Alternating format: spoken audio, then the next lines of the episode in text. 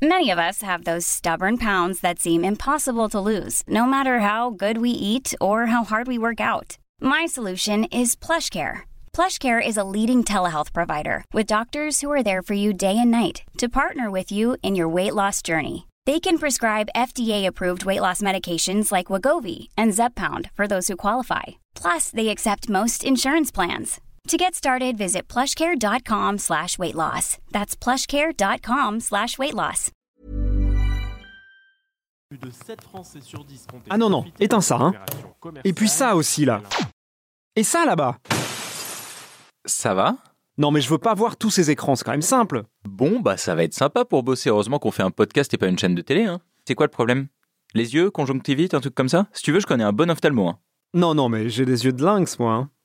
C'est juste qu'avec le Black Friday, on reçoit un milliard de pubs et ça me donne une envie d'acheter euh, terrible, quoi. C'est invivable. Hmm, invivable pourquoi Invivable pour toi parce que t'as plus de thunes ou invivable pour la planète? Bah, les deux, en fait. Hein. Invivable pour moi et intenable pour la planète. Moi, je te dis, hein, cette journée du Black Friday, elle est nocive. Ouais, enfin, t'as surtout pas beaucoup de volonté, je pense, à un niveau personnel. Parce que moi, tu sais, j'ai une Black Friday routine. En fait, ce que je fais, c'est que je commence Euh, par... Non, mais merci, Greg. Les conseils conso, euh, ça va aller. Merci beaucoup. hein. Bon, bon, comme tu veux. En tout cas, c'est vrai que pour la planète, c'est vraiment une catastrophe le Black Friday. C'est du transport, de la surconsommation, du gâchis, c'est vraiment un problème énorme pour l'environnement. Ah ouais, c'est vrai, ça. Je me demande bien qui pourrait le régler, ce problème. Ah, J'ai entendu parler de deux types qui sont très forts. Ah ouais, deux types très forts. Ils auraient pas un podcast par hasard Exactement. Ils ont un podcast et ça s'appelle L'envers du décor.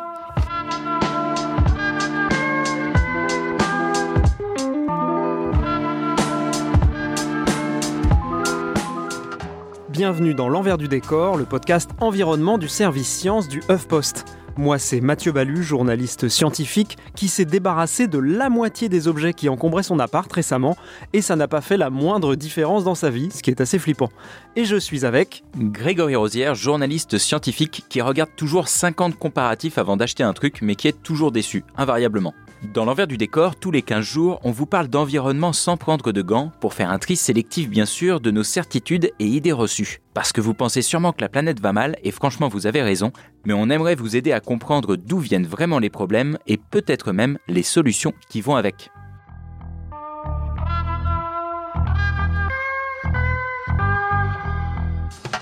Bah là pour le coup, euh, on sait d'où vient le problème. Le problème, c'est le Black Friday. Donc c'est ce jour de promo qui nous vient tout droit des US et dont les commerçants, notamment les géants en ligne, nous rebattent les oreilles depuis déjà des jours quoi. Mais ce Black Friday avant ça n'existait pas, c'est quand même assez récent chez nous d'ailleurs.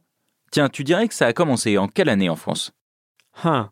En quelle année a commencé le Black Friday en France Euh, Moi je me souviens d'avoir acheté un truc vers 2018, donc euh, peut-être 2017 en France Ah ouais, non, non, non, c'est plutôt quand même. 2013. 2013 Si tôt Ouais, bon après au début tu sais c'était pas grand chose. Hein. Ça a vraiment rencontré le succès à partir de 2016. Mais depuis la croissance elle est dingue. En 2019, parce que bon tu sais 2020 c'est un peu à part, il y a eu le Covid, tout ça, tout ça, donc on a quand même moins acheté de choses. Donc en 2019 les dépenses elles ont frôlé les 6 milliards d'euros. En comptant le week-end entier avec tu sais le Cyber Monday qui arrive après, etc. Grosso modo c'est 10% de l'ensemble des dépenses de Noël. C'est énorme. La vache C'est énorme et c'est catastrophique du coup. Parce que le Black Friday, il est hyper critiqué pour ce qu'il coûte à l'environnement. D'abord parce qu'on achète plein de trucs qui servent à rien. Notamment plein de trucs en ligne qu'on achète en un clic, c'est trop facile quoi. Bah ouais, il y a la pollution des objets qui ont été fabriqués, mais il faut aussi rajouter le transport, parce que les camions et les camionnettes, c'est quand même 40% de la pollution sur la route, tu vois. Voilà, et puis derrière, il y a énormément de produits qui sont renvoyés aux commerçants. Aux États-Unis, c'est carrément 30% des produits du Black Friday qui sont renvoyés aux vendeurs. Ah, tu veux dire quand t'achètes en ligne, par exemple, sur euh, Amazon ou Cdiscount, et que t'es pas content et que tu renvoies le colis, c'est ça? Exactement, ouais. Ah ouais, du coup, en fait, si tu renvoies ton colis, ça double le coût carbone du transport des objets. Bah voilà, il y a l'aller et puis il y a le retour. Et en plus de ça, il y a un gâchis de dingue. Parce que ces produits renvoyés, souvent, ils ont été ouverts, parce qu'en général, tu les as essayés avant de les trouver nuls. Et résultat, un tiers des produits renvoyés sont juste détruits parce que le vendeur, plutôt que de les remettre dans un nouveau paquet, il les fout directement à la poubelle. Ah ouais, je m'étais toujours demandé justement quand je revoyais un truc, comment c'était réutilisé, est-ce que c'est les produits reconditionnés et tout? Donc des fois ils reconditionnent et des fois juste ils le détruisent. Ok, c'est super déprimant. Hyper déprimant. Donc, pour résumer, le Black Friday, c'est juste l'occasion de brûler plein de carburant, de produire plein de déchets. D'ailleurs, c'est bien pour ça que pas mal de gens, bah, ils voudraient l'interdire. hein. C'est vrai que pas mal de gens voudraient l'interdire, notamment euh, Delphine Bateau, la députée écologiste des Deux-Sèvres. Tu l'aimes bien, toi, Delphine Bateau. hein? Mais tu sais qu'on se retrouve à pas mal citer ses propositions. C'est pas tant que je l'aime bien, mais c'est juste que quand on bosse sur les alternatives, on tombe quand même assez souvent, il faut le dire, sur Delphine Bateau, tu vois. C'est vrai. Et là, justement, si elle veut interdire le Black Friday, c'est Pour des raisons d'environnement, évidemment. Mais il n'y a pas qu'elle. Il y a aussi des sociologues qui sont spécialistes de la consommation qui dénoncent le Black Friday parce que ça utilise des ressorts qui sont particulièrement insidieux pour nous faire acheter. Non, mais attends, genre quoi comme ressort? Des ressorts qui rebondissent? Voilà des ressorts de matelas, ouais. Mais non, pas du tout. Ce sont des ressorts psychologiques, évidemment. Euh, par exemple, comme ça se passe en 24 heures, le Black Friday, eh ben on joue sur l'effet d'urgence. Ah ouais, c'est un peu euh, compressé comme, comme un ressort qui est compressé. Quoi. Arrête, arrête, arrête, je vais partir. Pardon, mais en tout cas, un des autres ressorts, c'est sur la rareté. Parce que, évidemment, bah, ta télé 4K à moitié prix, c'est toujours dans des quantités limitées. Ils te disent c'est pendant un temps limité, il y en a plus que 100 ou 200, et du coup, cette pression, elle nous pousse à agir tout de suite, elle nous pousse à nous décider, donc à acheter. C'est un mécanisme qui est bien connu du marketing. On devrait peut-être faire ça pour que les gens s'abonnent plus au podcast, non? Ah ouais, si vous vous abonnez pas tout de suite, il y en a plus. Vous avez deux minutes et il en reste que 10. Vite, abonnez-vous, abonnez-vous Téléchargement limité. Et, et je suis sûr que ça marcherait en plus. Si on faisait un tweet en disant euh, abonnez-vous, etc., il n'y a, il y a plus que 10 places, il y aurait plus d'abonnements. Oh, je vais tellement le faire pour le Black Friday. Oui, parce qu'on n'enregistre pas le jour du Black Friday. On n'est pas complètement à la ramasse. hein. On, a, on, a, on a du stock, on prévoit les choses. On n'est que la veille. Si je résume, le Black Friday, c'est doublement pas la fête. C'est mauvais pour l'environnement et c'est mauvais pour notre petit cerveau de consommateur tout stressé. Tout comprimé comme un ressort, quoi. Ah voilà, on y revient. Voilà. Du coup, bah, je crois que moi aussi, je vais voter pour qu'on supprime le Black Friday, en fait. C'est tout simple, non? Là, on a résolu le problème, quoi. Bah ouais, vas-y, on fait ça, on supprime le Black Friday. Allez, mais ouais, grave Allez, on supprime le Black Friday. Allez Ouais, mais non. Bah pourquoi? Bah parce que tu sais bien que ça va pas marcher en vrai. En tout cas, ça serait peut-être pas une mauvaise chose de supprimer le Black Friday, mais c'est pas ça qui va régler tous les problèmes qu'on vient de lister. Déjà parce que, je sais pas si tu sais, mais des promos comme ça, il y en a de plus en plus toute l'année. Alors effectivement, hein, si tu prends par exemple les ventes flash sur le site d'Amazon, bah c'est en permanence quoi. Bon, la plupart du temps, c'est pour me proposer un rasoir ou des lunettes de soleil en promo, donc bon. Ah ouais. Toi qui es imberbe et qui habite Paris.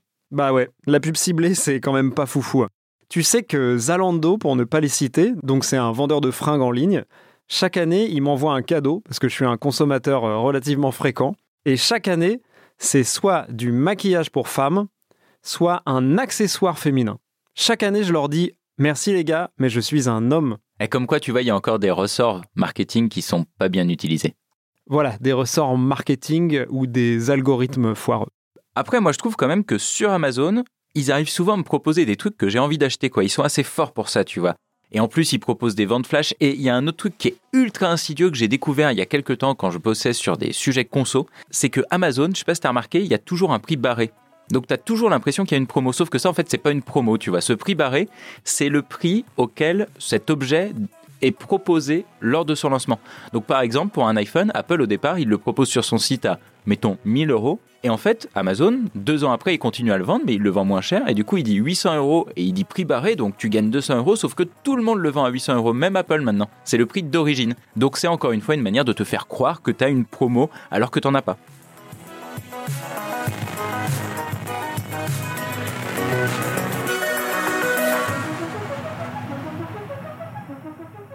Ouais, donc le concept de promo n'a plus aucun sens dans ce contexte. Bah exactement, et puis après tu rajoutes les ventes flash, les ventes privées, les promos après les soldes, avant les soldes, etc. etc. Et en fait, tu sais d'où ça vient tout ça? Mais non, pas du tout. Eh ben ça a été rendu possible depuis la loi de modernisation de l'économie en 2008. En fait, ces opérations de promotion, avant, elles étaient très limitées, c'était les soldes, c'était très encadré, et maintenant on peut en faire un peu tout le temps. Ah, d'accord. Et du coup, on multiplie les incitations. On fait monter ce qu'on appelle, attention, ce terme est horrible, le vouloir d'achat. Le vouloir d'achat, c'est comme si c'était un terme qui avait été formé par un mec du marketing pour évoquer le pouvoir d'achat, mais d'une manière un peu plus euh, moche. Non, c'est même pas ça, c'est qu'en fait, on dit le consommateur, il a du pouvoir d'achat, mais on veut qu'il achète encore plus de choses, donc on va lui donner une sorte de vouloir, on va lui donner l'incitation qu'il faut qu'il achète, quoi. C'est horrible. Ouais, je trouve que ça se marie assez bien avec l'idée de temps de cerveau disponible, tu vois. C'est comme si c'était l'expression cousine. Genre, on vend du temps de cerveau disponible aux marques pour qu'elles créent du vouloir d'achat. Exactement, c'est parfait. Et du coup, ce vouloir d'achat et ce temps de cerveau disponible, et bah tout ça, ça a des effets sur notre appétit de consommation. Et oui, parce que le marketing, ça marche. D'ailleurs, abonnez-vous au podcast du HuffPost qui s'appelle L'envers du décor. Promotion moins 50%. Il ne vous reste que 5 heures. Pour te montrer euh, l'effet de ces promos dans tous les sens, dans l'habillement, en 2000, c'était 20% du chiffre d'affaires qui était réalisé en solde ou en promo. Donc, en gros, une grosse majorité des ventes de l'habillement, c'était quand même hors solde. C'était les gens, ils achetaient des trucs à plein tarif. Tout à fait.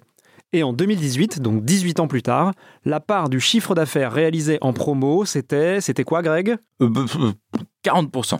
Ah, c'est plus. Euh, 41%. C'est plus. 42%. C'est long. Ah, euh, 50%. Bravo, 50%. On est passé de 20 à 50% en même pas 20 ans. Sachant que dans le même temps, le nombre de vêtements vendus a été multiplié par 2. Ah ouais, donc en fait, euh, ça veut dire qu'on achète tout en promo. Mais tu sais que ça, c'est un truc que je me disais, c'est que maintenant, on connaît plus le prix des vraies choses. Quand on achète un truc à plein tarif, on a un peu l'impression de s'être fait avoir, non?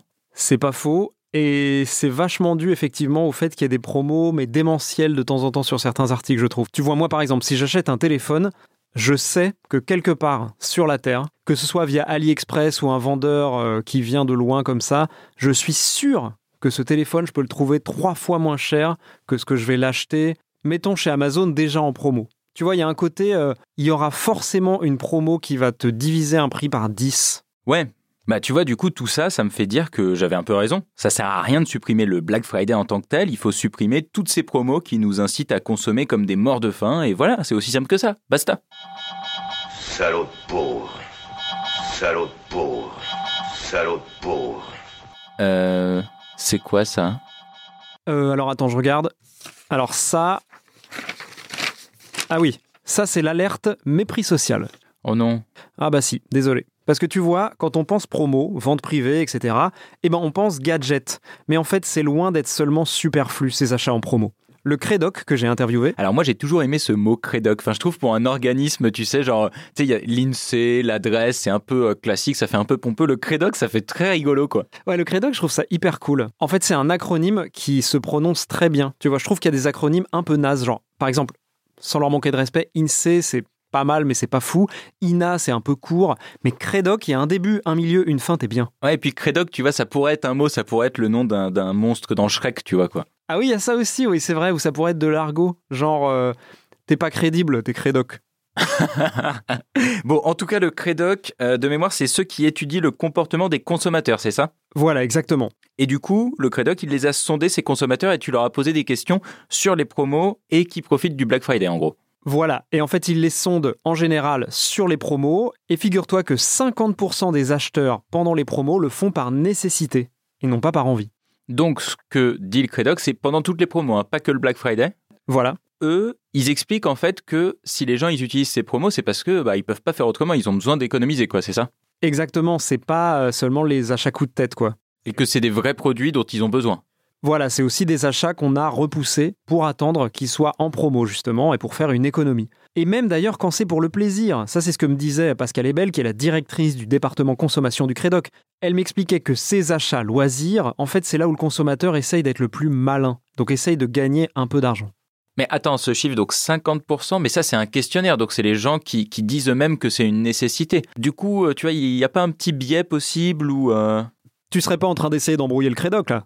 Ah non, j'adore trop le Crédoc pour ça. Mais bon, en tout cas, tu sais quoi, on va y revenir. Mais ce que ça veut dire, si je prends les chiffres que tu m'as donnés, c'est que les promos, c'est pas uniquement des achats coup de tête. En tout cas, c'est vraiment des choses qui sont réfléchies, quoi qu'il arrive. Voilà, c'est des choses réfléchies et comme je disais tout à l'heure, même sur les achats qu'on va considérer comme de loisirs, en fait, c'est aussi des achats de calcul. C'est pas seulement des achats ah tiens parce que c'est à un clic euh, de souris euh, que, que je vais les faire quoi. Ouais, je comprends. Surtout que quand tu réfléchis, tu peux difficilement négocier le coût minimum pour vivre. En fait, ton loyer, ton électricité, ta bouffe, bah il y a un minimum quoi. T'es obligé de manger, t'es obligé d'avoir de l'électricité, de te, de te loger, etc. Exactement, il n'y a pas de promo sur les loyers quoi. Voilà. Et à l'inverse, là où tu peux faire des économies, bah c'est en choisissant des jouets en promo, par exemple. Exactement. Sauf qu'il y a un petit problème là-dedans, c'est que, comme on l'a dit, le consommateur, il est aussi poussé par des mécanismes marketing qui lui donnent l'impression de faire une affaire alors qu'en fait, qu'il en fait peut-être pas forcément une. Bah ça effectivement oui, c'est un vrai problème. Eh mais tout ça, ça me fait un peu penser, tu sais, à cette promo de 2018 sur le pot de Nutella chez Intermarché. Il y avait eu des images de fous Oui, c'était dingue, on en avait tous parlé. On en avait sans doute un peu trop tous parlé d'ailleurs. Ouais, il y avait un peu de mépris social là-dedans, genre ces gens qui vont se battre pour euh, quelques centimes sur le Nutella. Voilà, alors que justement, en fait, ça fait partie des choses sur lesquelles les gens se sont dit là, on peut faire une économie, donc on va la faire. C'était pas un réflexe de gens qui sont drogués au chocolat, quoi, tu vois. Exactement. Donc si je résume et que je reprends notre proposition de tout à l'heure, en fait, on avait tout faux. Il faut pas supprimer le Black Friday, il faut le faire tous les jours pour que les plus modestes puissent faire des économies, quoi. Alors laisse-moi réfléchir. Ah non, j'aime pas quand tu commences comme ça, c'est qu'après tu vas me dire non. Parce que là, tu vois, il y a peut-être pas de mépris social dans cet argument, mais en fait, je trouve que c'est quand même un peu une manière de se dire laissons les promos parce que les personnes modestes en ont besoin. C'est quand même une manière pour les riches de continuer à polluer tranquillement en se réfugiant derrière un bel idéal social. Alors c'est vrai qu'il n'y a pas que les pauvres qui achètent. Et du coup, il n'y a pas que les pauvres qui polluent. Ça, c'est pas, c'est pas idiot, ça. Merci Captain Obvious. De rien. Mais en vrai, ça mérite d'être expliqué parce que c'est vraiment dingue. C'est pas simplement que les plus modestes sont pas les seuls à profiter des promos. C'est plutôt qu'en fait, ceux qui font mal à la planète lors du Black Friday, bah, je pense que c'est plutôt les plus riches. Ah, donc c'est toi. Alors, euh, le fait est que bah, journaliste, je pense, à la base, c'est catégorisé CSP+, comme d'ailleurs euh, une bonne partie des gens qui nous écoutent, je pense. Les auditeurs de podcast sont plutôt des CSP+, donc qui ont un pouvoir d'achat plus important, même si en habitant à Paris, euh, Attends, les gens qui nous écoutent sont des CSP+. Alors je vous rappelle qu'il vous reste plus que 3 heures pour vous abonner au podcast et que c'est 3 euros par épisode. On vous donnera notre IBAN à la fin de l'épisode. Mais en tout cas, tu vois, cette histoire de les plus riches font plus mal à la planète, c'est assez logique, mais il y a des vrais trucs à expliquer derrière et j'en ai discuté avec Valérie Guillard, qui est économiste à l'université de Montpellier. Elle m'expliquait que ceux qui polluent le plus, c'est justement donc les CSP+, les catégories socioprofessionnelles supérieures, donc les cadres, les gens qui, qui sont un peu plus riches que les autres et qui ont de l'argent à dépenser, quoi. Ce qui est assez logique quand on y réfléchit. Bah voilà, parce qu'en fait, euh, c'est eux qui achètent beaucoup de trucs, euh, des fois inutiles. Donc c'est quand même un peu trop facile de se cacher derrière le mode de vie des classes populaires pour justifier les promotions, je trouve. En parlant de trucs inutiles, cite-moi un truc inutile que t'as acheté récemment, toi. Euh, alors moi, j'adore cuisiner, donc euh, je cède beaucoup face à des, des- des nouveaux outils ou gadgets de cuisine. Euh, donc par exemple, euh, le truc que tout le monde considère comme inutile, mais moi je trouve pas ça du tout inutile, c'est un zester, tu sais, un truc pour râper le parmesan, les zestes de citron, etc. Moi, je, je, je suis super satisfait de mon achat, mais quand tout le monde le voit, ils me disent, mais pourquoi? Moi j'adore ce genre de truc aussi. Et toi? Alors, à un clic, je suis sur le point d'acheter un gonfleur pour pneus qui gonfle à la fois les pneus de vélo et les pneus de bagnole. Je suis sûr que ça va marcher pendant deux jours ce truc. Mais c'est un truc euh, électrique, tu vois. Tu le branches et pouf, parce que j'en ai marre. J'arrive plus à gonfler mes pneus de vélo avec une pression suffisante. Faut que j'aille au garage. C'est insupportable.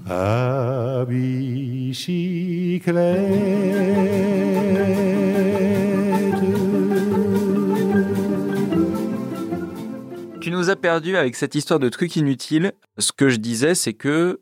C'est que quoi déjà? Ce que tu disais, c'est que les riches, ils polluent plus que les pauvres. Oui, voilà. Et ça, d'ailleurs, tu vois, ça a été calculé par un économiste français, Lucas Chancel. Le chiffre est dingue. Les 10% les plus riches, ils émettent 31 tonnes de CO2 par an. Les 10% les plus pauvres, c'est presque 10 fois moins, 3,8 tonnes. Dix fois moins. Alors après, il y a beaucoup de transport dedans, parce que en fait, les 10% les plus riches prennent beaucoup l'avion. Mais de manière générale, il y a un écart qui est quand même dingue. C'est, c'est, c'est, c'est hallucinant, quoi. Et c'est pas sorcier, hein. T'es plus riche, donc t'achètes plus de choses, tu consommes plus, tu te déplaces plus, donc ton empreinte carbone, elle est plus élevée.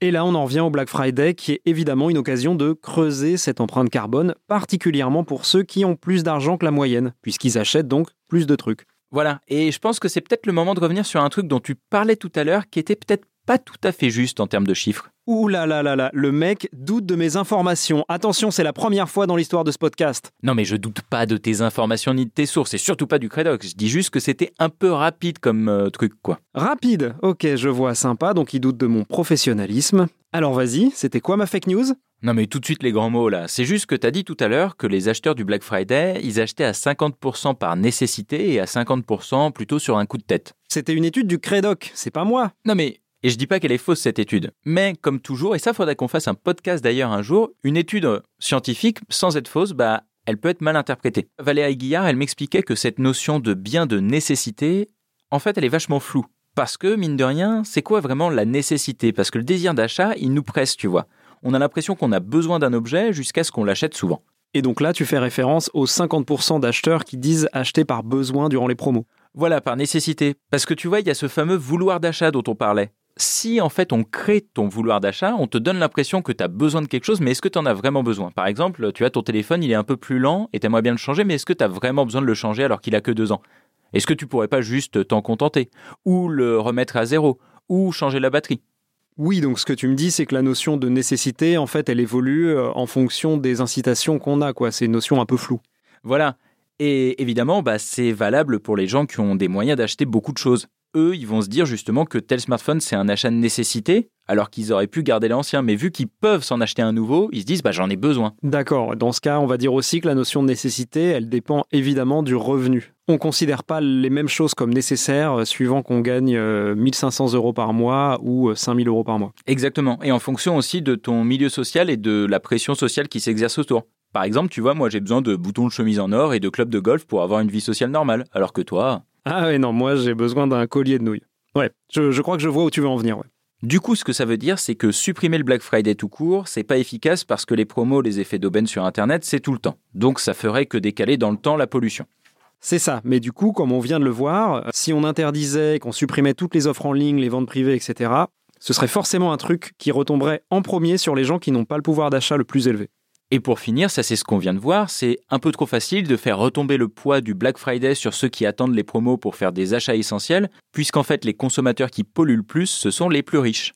Du coup, mon cher Greg, la solution, moi je crois que je l'ai. Ce serait de faire des giga promos tout le temps pour les plus pauvres, et pour les plus riches de l'autre côté, bah, on les forcerait à dépenser beaucoup pour des produits euh, made in France et écolo. Je suis pas sûr qu'Amazon soit chaud pour ça. Non, mais après, est-ce qu'on n'aurait pas un système euh, contraignant, euh, centralisé qu'on pourrait imaginer, tu vois? Ah ouais, genre, où en gros, quand une personne qui a beaucoup d'argent, elle veut acheter un truc, bah, elle le paye plus cher, et à l'inverse, une personne plus modeste, bah, on lui donne de l'argent pour que ça lui coûte moins cher? Ça me rappelle quelque chose, ça. Attends, je crois que ça commence par un I. Euh, une illustration? Moi, je pensais à image, mais, mais du coup, on doit pas être loin. Un... Impôt Ah, impôt, c'est ça, exactement. Les impôts, donc ça existe déjà C'est fou, hein Et on pourrait se dire qu'on les développe de manière globale et de manière très très directive, où, euh, bah voilà, comme on disait, tous les riches doivent payer beaucoup plus et tous les pauvres beaucoup moins. Tu serais pas en train de devenir un genre de Khmer vert par hasard? Ouais, effectivement, ça fait un peu penser à une dictature écologique quand je te dis ça. En fait, je vois pas comment un tel système fonctionnerait de manière qui soit pas complètement dictatoriale, voire hyper inégalitaire. Alors ouais, ça c'est toujours le problème. Donc en fait, euh, bah, c'est un peu terrible parce que ça nous laisse un peu sans solution concrète euh, là maintenant.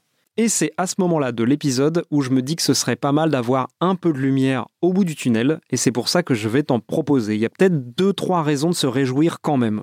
Et même de se dire que nos mauvaises habitudes du genre Black Friday, peut-être, peut-être qu'elles sont pas là pour durer.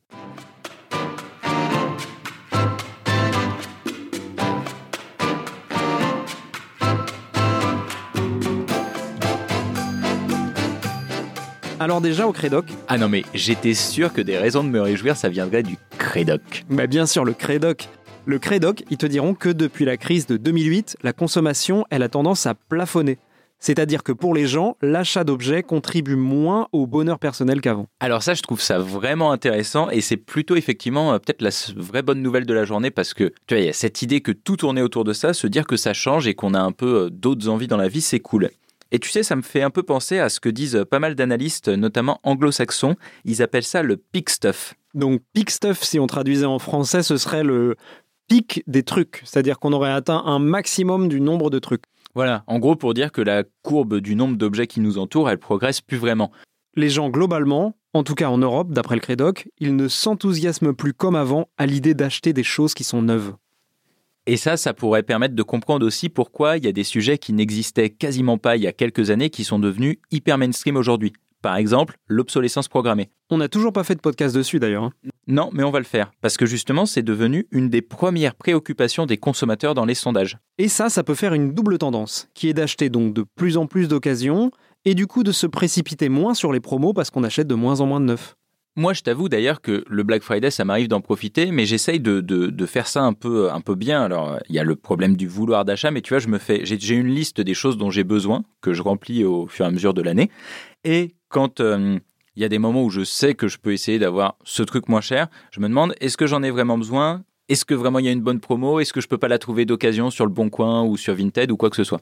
Ah ouais, c'est marrant, j'ai vraiment pas encore le réflexe de l'occasion. Par contre, c'est vrai que j'ai le réflexe de trier les choses en me basant sur des expériences passées en fait. Souvent, j'ai acheté dans le passé des gadgets dont j'ai été déçu, et aujourd'hui, quand je pense à acheter un truc dont j'ai pas un besoin impérieux, je me souviens de mes mauvaises expériences avec des objets passés qui ont fini à la poubelle en une semaine.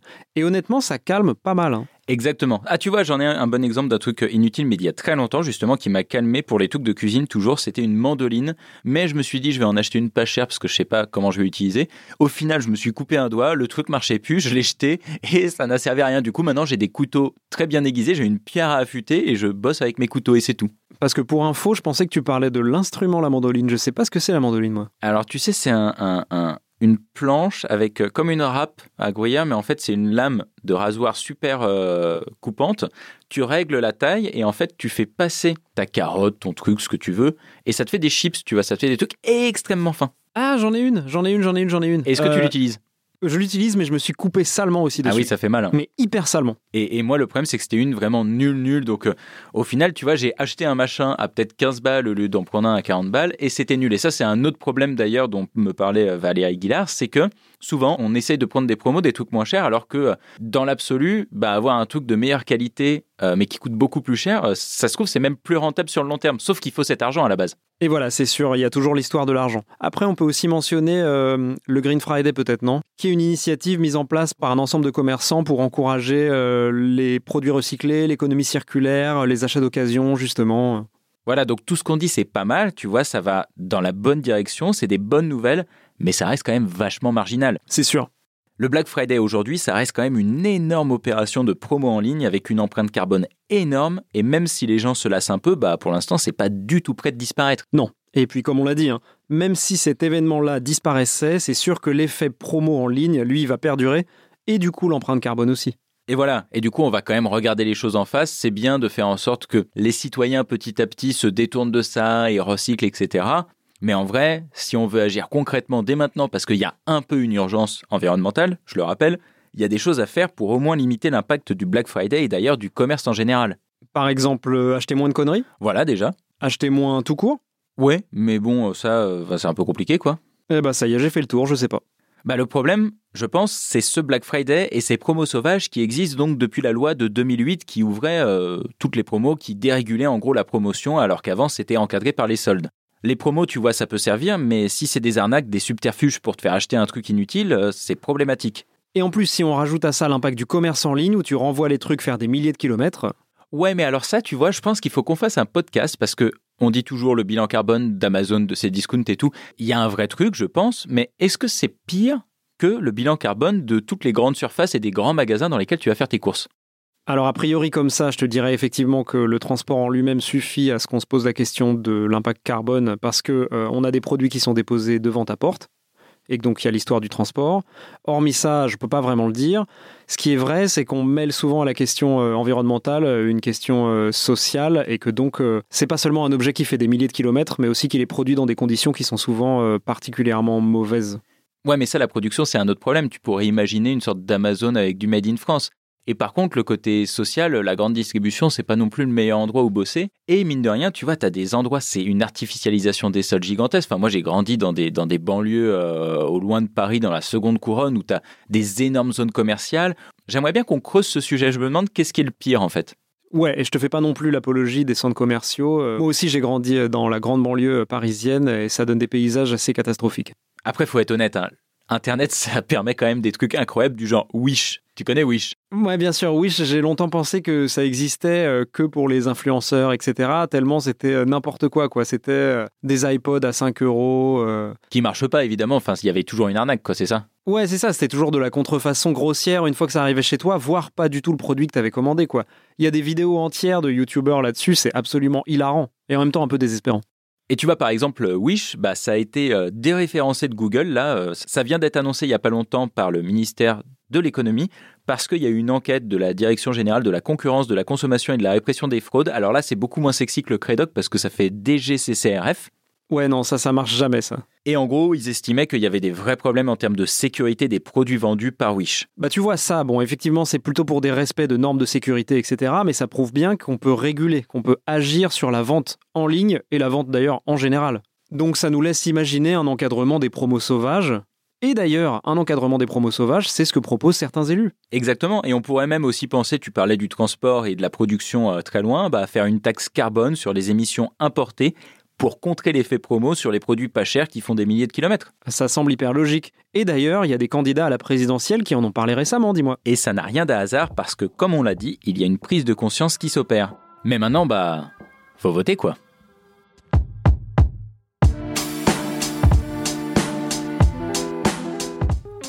On va pas se mentir. Le Black Friday, c'est une horreur écologique. Pousser à la consommation avec un marketing agressif, limité dans la durée et la quantité, c'est provoquer des achats compulsifs. Mais le Black Friday, c'est aussi l'arbre qui cache la forêt de promotions qui se multiplie toute l'année, nous faisant perdre le vrai prix des choses. Et si ces multiples ristournes sont malheureusement une nécessité pour beaucoup, il ne faut pas oublier que ce sont surtout les plus riches qui polluent le plus car ils achètent plus. Et plus il y aura de promotions, plus ils achèteront. Alors si vous voulez sauver la planète, pourquoi ne pas commencer par boycotter le Black Friday? Ou en tout cas vous préparer à ne pas céder aux sirènes du vouloir d'achat? Ou au moins, posez-vous la question de l'intérêt de cette promo. Est-ce que cette promo vous sert vraiment? Est-ce que vous en avez vraiment besoin? Et surtout, n'oubliez pas que le problème ne se réglera pas tout seul. Il faudra un changement de comportement et celui-ci commence tout juste. Et pour que ce changement de comportement ait un quelconque effet, il faut qu'il atteigne tout le monde, et ça n'arrivera pas tout seul. En attendant, il va falloir des lois pour encadrer les pratiques les plus aberrantes des marchands. Si cet épisode vous a plu, n'hésitez pas à le partager à votre ami qui avait déjà fait son panier Amazon deux semaines avant le Black Friday ou à votre tata qui recycle ses smartphones pour en faire des presse-papiers. Et surtout, si ça n'est pas déjà fait, abonnez-vous à l'envers du décor pour écouter tous nos podcasts qui ne sont jamais en promo en fait, parce qu'ils sont gratuits. la meilleure promo du monde. Et vous pouvez aussi nous écrire, l'adresse c'est l'envers du décor avec un T à toughpost.fr. À bientôt Salut